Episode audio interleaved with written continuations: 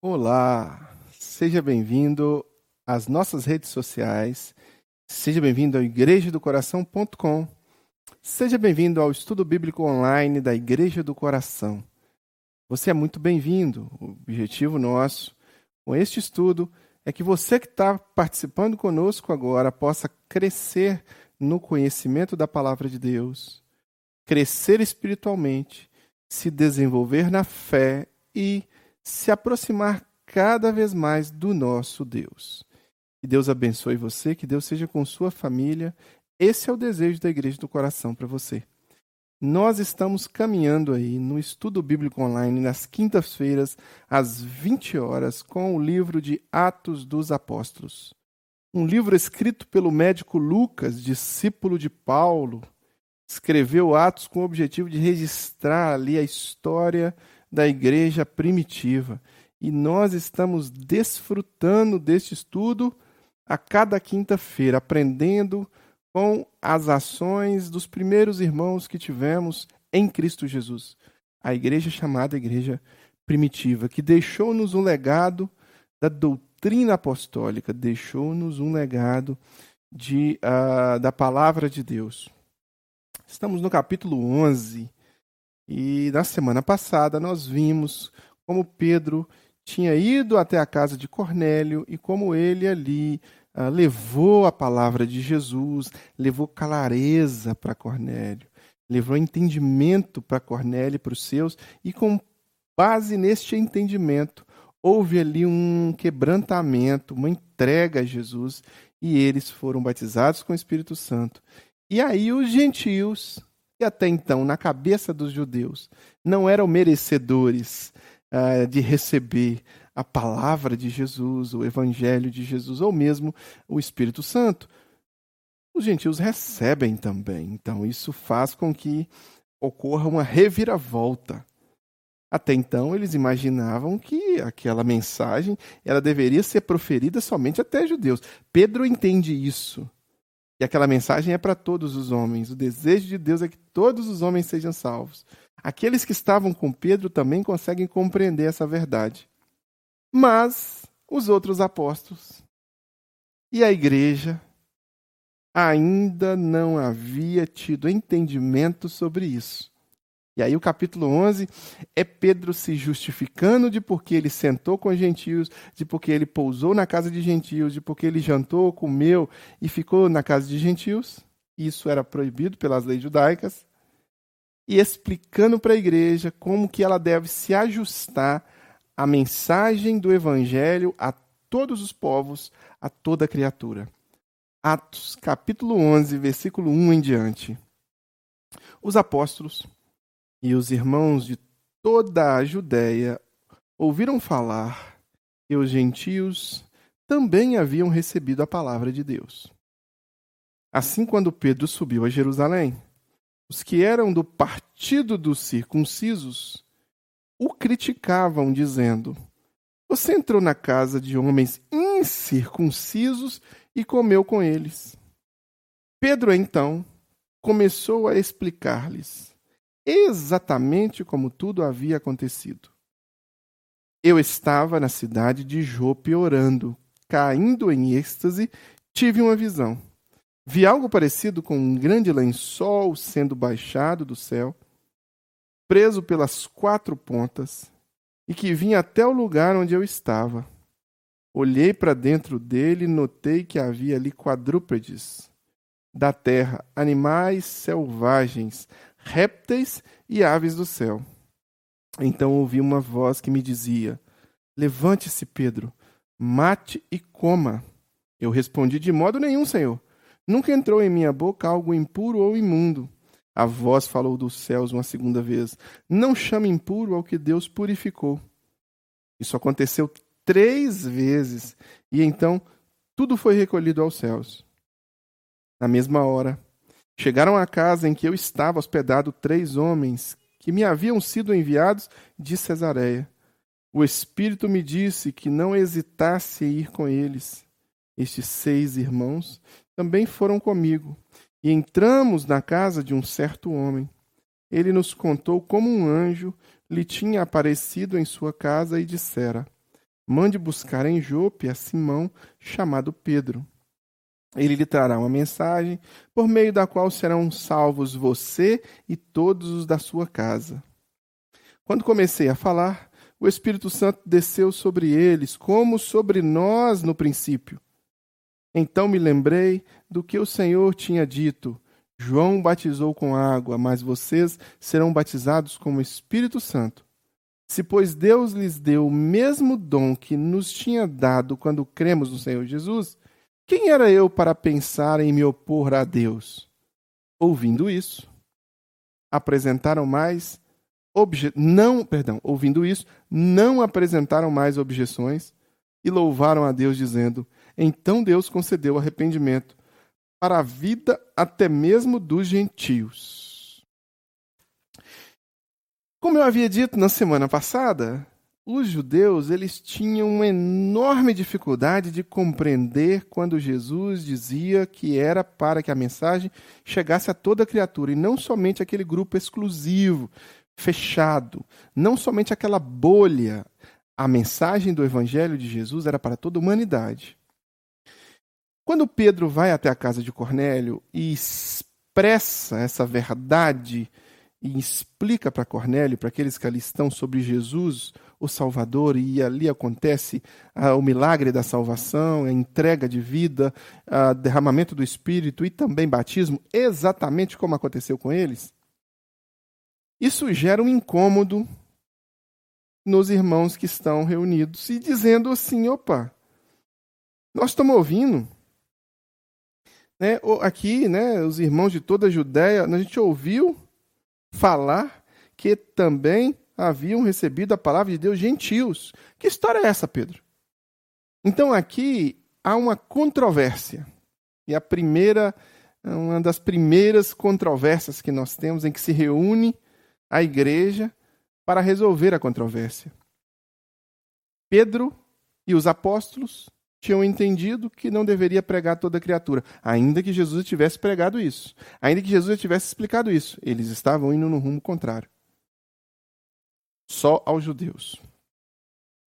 Mas aí Deus dá uma visão clara ao apóstolo e dá uma direção clara ao apóstolo.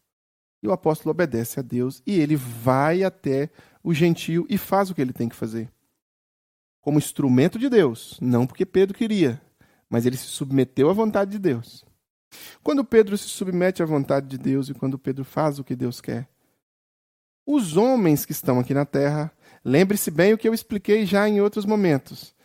Deus se revela ao homem através da natureza, Deus se revela ao homem através da sua palavra, Deus se revela ao homem de forma máxima na pessoa de Jesus. Essa é Deus se revelando. Essas Ações são ações de Deus. Deus se mostrando ao homem.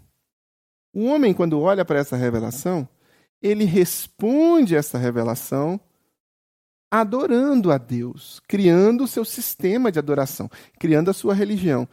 Deus, na sua revelação, Deus é perfeito. O homem, na sua concepção de estrutura de adoração e de devolver para Deus uma ação de gratidão, uma ação religiosa, ele pode falhar, assim como ele estava falhando aqui. Deus deixou claro que precisava haver conserto. Você vê que quando Pedro chega, no versículo 2, né, quando ele sobe para Jerusalém, os que eram do partido dos circuncisos, o que, que é isso? Vamos voltar lá no Antigo Testamento, quando Abraão faz um pacto com Deus. E o que celebra este pacto com Deus é a circuncisão do menino. O primogênito, o homem, ele é circuncidado. E este circuncidado, ele é uma das marcas do compromisso do povo para com Deus, do homem para com Deus. Esta é uma prática ritualística já instituída para o povo hebreu. Acontece que quem não era povo hebreu não tinha esta prática. Mas quando ocorre conversão na história da igreja, tanto os que eram da circuncisão quanto os que eram da incircuncisão, eles mereceriam receber a palavra e a graça e o evangelho do Senhor Jesus. Tanto aqueles que fizeram o pacto em Abraão, quanto aqueles que vieram de outros povos. Porque Deus ama a todos de igual forma e se manifestou em Jesus para todos. Então, o do, o dos, os que eram da circuncisão, os circuncisos, né, criticavam, dizendo que Pedro havia entrado na casa. Pasme você, pasme você, Pedro entrou na casa de incircuncisos. É mais ou menos como se eu dissesse assim hoje para você: pasme você, o pastor ou o irmão está ali senta, sentado uh, com prostitutas e com, e com bebedores de, Sabe? O povo está ali bebendo e está todo mundo. E o pastor está ali. Oh! Como se isso fosse alguma coisa, né? Aqui, essa ideia higienista, né? essa ideia de ser melhor, essa ideia de, sabe, exclusivista, ainda reinava. Não se esqueça, Deus ama os circuncisos assim como ama os incircuncisos. Deus ama o religioso assim como ama o ateu. Deus ama a todos nós indiferentemente de crença, de religião, o amor de Deus é o mesmo. E Ele quer que todos sejam salvos. Isso não quer dizer que todos nós sejamos salvos. Boa parte de nós vão pegar um caminho errado mesmo e não vão ser salvos. Mas Deus ama de tal forma que Ele quer que sejamos salvos. E Ele nos permite, Ele nos permite entender isso e tomar uma decisão por Jesus. O que nós não podemos fazer, especialmente nós que somos cristãos, é achar que somos exclusivistas, donos do amor de Deus, proprietários exclusivos do amor de Deus. Deus ama você, cristão. Deus ama você que vai na igreja. Deus ama você não cristão. Deus ama você que não vai na igreja. Deus ama você prostituta. Deus ama você drogado. Deus ama você viciado. Deus ama o assassino. Deus ama o pedófilo. Ó, oh, ó, oh, Deus ama. E Deus quer salvar a todos. Não quer dizer que Deus concorde com a prática. Não quer dizer que Deus se alegre com a prática. Na verdade, Deus se entristece com a prática do pecado, mas Deus quer dar uma oportunidade de arrependimento, confissão endireitamento de veredas, redenção e transformação de vida. Assim como para você, cristão, é para qualquer outra pessoa. O que acontece é que aqui os irmãos estavam trazendo sobre si a exclusividade. Era só para eles. Era só com eles. Era só no entorno do umbigo deles. Claro que havia uma compreensão religiosa. E essa compreensão religiosa estava turva. E aí Deus vai trazer clareza usando a autoridade apostólica de Pedro, quando ele se coloca ali diante daqueles irmãos para explicar que a, que a igreja estava no caminho errado, que era preciso haver conserto. Assim é conosco também. É preciso haver conserto da nossa parte. É preciso que nós nos submetamos à autoridade de Deus constituída a autoridade da palavra, a autoridade da liderança da igreja. É preciso que nós entendamos que, por vezes, precisamos dar um passo atrás e pensar: opa, será que estamos lutando contra Deus? Será que estamos instituindo essa prática ou este isso aí tem a ver com Deus? Sempre temos que refletir, alinhar a nossa prática cristã ao que diz a Sagrada Escritura, alinhar a nossa prática cristã ao que diz a palavra de Deus ao ensino apostólico, às verdades proferidas pelo Mestre Jesus e jamais insistir em serem submissos à vontade de Deus. Aqui Pedro prega e o povo ouve e se converte, se compromete com essa pregação, com essa explanação. Assim deve ser nós, eu, você. Nós devemos nos converter à explanação bíblica, ao texto bíblico, ao texto sagrado.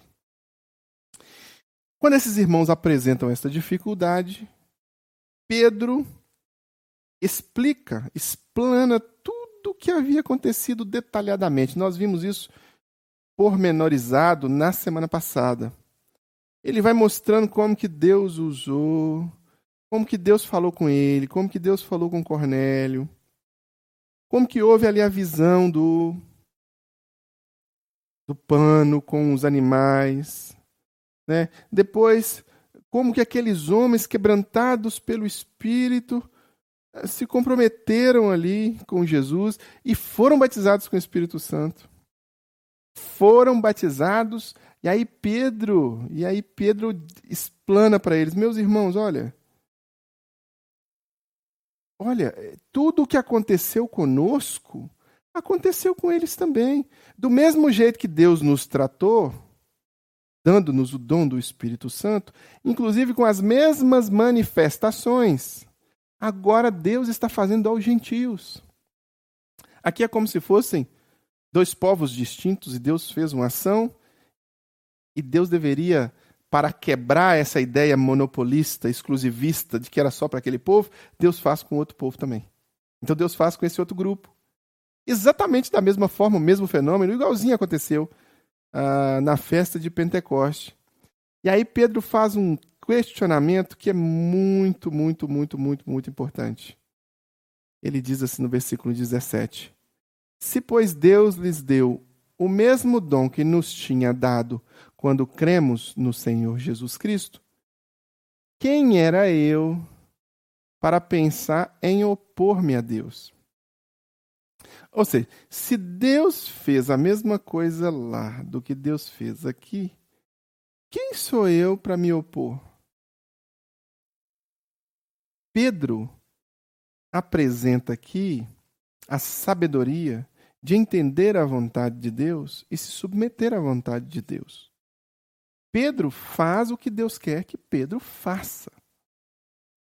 Se opor a Deus é algo perfeitamente possível num contexto religioso, em que pessoas às vezes criam sistemas e esses sistemas podem fazer com que as pessoas fiquem cegas para a verdade do evangelho, cegas para a verdade da palavra de Deus. Eles endeusam o sistema, eles endeusam o contexto que convencionaram chamado religião, e este contexto, este sistema acaba tomando o lugar de Deus. Eu costumo dizer que a religião ela também é como se fosse um copo. Hum. Então esse copo está aqui, Igreja Batista do Coração, um copo. É a religião. O copo ele tem sua utilidade, mas o copo não pode ser mais importante que aquilo que está dentro do copo. O copo não mata a sede. O que mata a sede é a água. A água sim mata a sede. O copo tem sua utilidade e muito útil o copo, porque o copo vai portar a água ali dentro. Mas se o copo quebrar, furar, a água vai vazar. Se o copo tiver estragado com um furo, a água não permanece ali dentro. Quantos copos estão furados com a água que já se esvaiu há muito tempo? Quantos copos estão furados sem que a água esteja ali dentro, mas esses copos foram endeusados os copos foram colocados no lugar de Deus e a mente das pessoas daquele grupo está turvo, está sem compreender a vontade de Deus. Nós temos que tomar cuidado para que isso não ocorra conosco. Porque se nós valorizarmos mais o copo do que a água, nós estamos lutando contra Deus. Pedro disse: Quem era eu para me opor a Deus. Cristão, você tem que compreender. Jesus ama você e ele quer que você viva em alinhamento com Sua palavra e com Sua vontade. A igreja é o copo que Deus usou para que você bebesse da água. Agora mesmo nós estamos aqui como igreja, como copo, levando para você a água. Mas o copo nunca pode ser mais importante do que a água. E o copo tem que ficar o tempo todo repensando, refletindo, para que o copo não se oponha a Deus. Nós cristãos que somos chamados de igreja, temos que alinhar o nosso pensamento a Deus e não permitir que a cegueira espiritual dos nossos da nossa estrutura dogmática, das nossas dinâmicas religiosas, de práticas e costumes, superem a leveza e o poder da água da vida que é Jesus Cristo. Eu vim para que tenham vida e a tenham em abundância, já disse o Mestre Jesus. Esta vida em abundância é o que o Mestre Jesus quer para a sua igreja. Esta vida em abundância é o que o Mestre Jesus quer para o cristão. Eu, você, todos nós somos convidados a beber da água. O copo tem sua importância, mas a água, ela é sublime. Sublime. Não podemos nos opor à vontade de Deus em nome de Deus. Muitos homens, falsos profetas, líderes religiosos, ditos apóstolos, ditos pastores, se opõem à vontade de Deus dizendo que estão pregando a vontade de Deus. O desejo de Deus é que eu e você, nós não entremos nessa barca furada, nesse copo quebrado. Então, faça uma análise muito profunda da sua própria vida, do seu próprio contexto religioso e procure saber se você está valorizando mais a estrutura religiosa do que a vontade de Deus. Aí você pode me dizer, não, pastor, mas é a mesma coisa. Não, não é. Nós, homens, podemos criar estruturas religiosas e impedir Jesus de entrar nelas. Podemos criar um belo copo, mas vazio de água, e endeusar esse copo. Podemos criar uma estrutura religiosa e simplesmente fazer de conta que estamos fazendo a vontade de Deus, mas nós não queremos Deus ali, na prática. Foi o que os fariseus, saduceus, aqueles homens, doutores da lei, no início de todas as coisas fizeram. Eles se embriagaram com o seu conhecimento estrutural dos seus dogmas, mas deixaram de fora o principal, a presença poder e a vontade do nosso Deus. Isso não pode acontecer.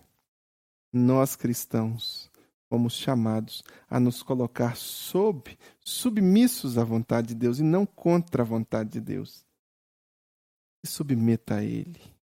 Se submeta à vontade de Deus e deixa Deus usar você como um belo copo cheio do Espírito Santo. Cheio, repleto do Espírito Santo. Por falar em copo, me lembrei agora de uma ilustração que eu sempre uso e gosto muito, é a ilustração que eu mais gosto, e eu vou tentar resumi-la para você sobre a utilidade mesmo do copo.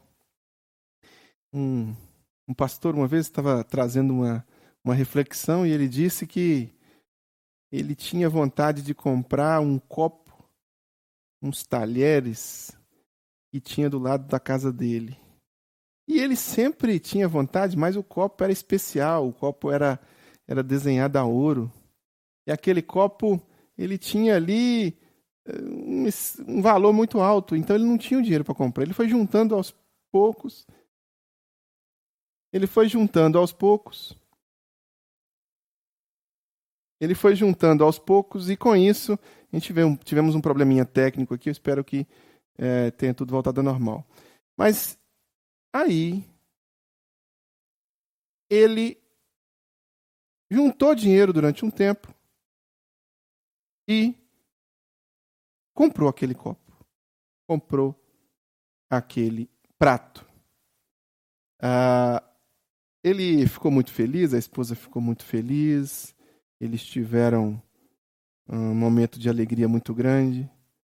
E a esposa pegou aquele copo, pegou aquele prato, guardou lá na prateleira e ele ficou ansioso por usar aquele copo.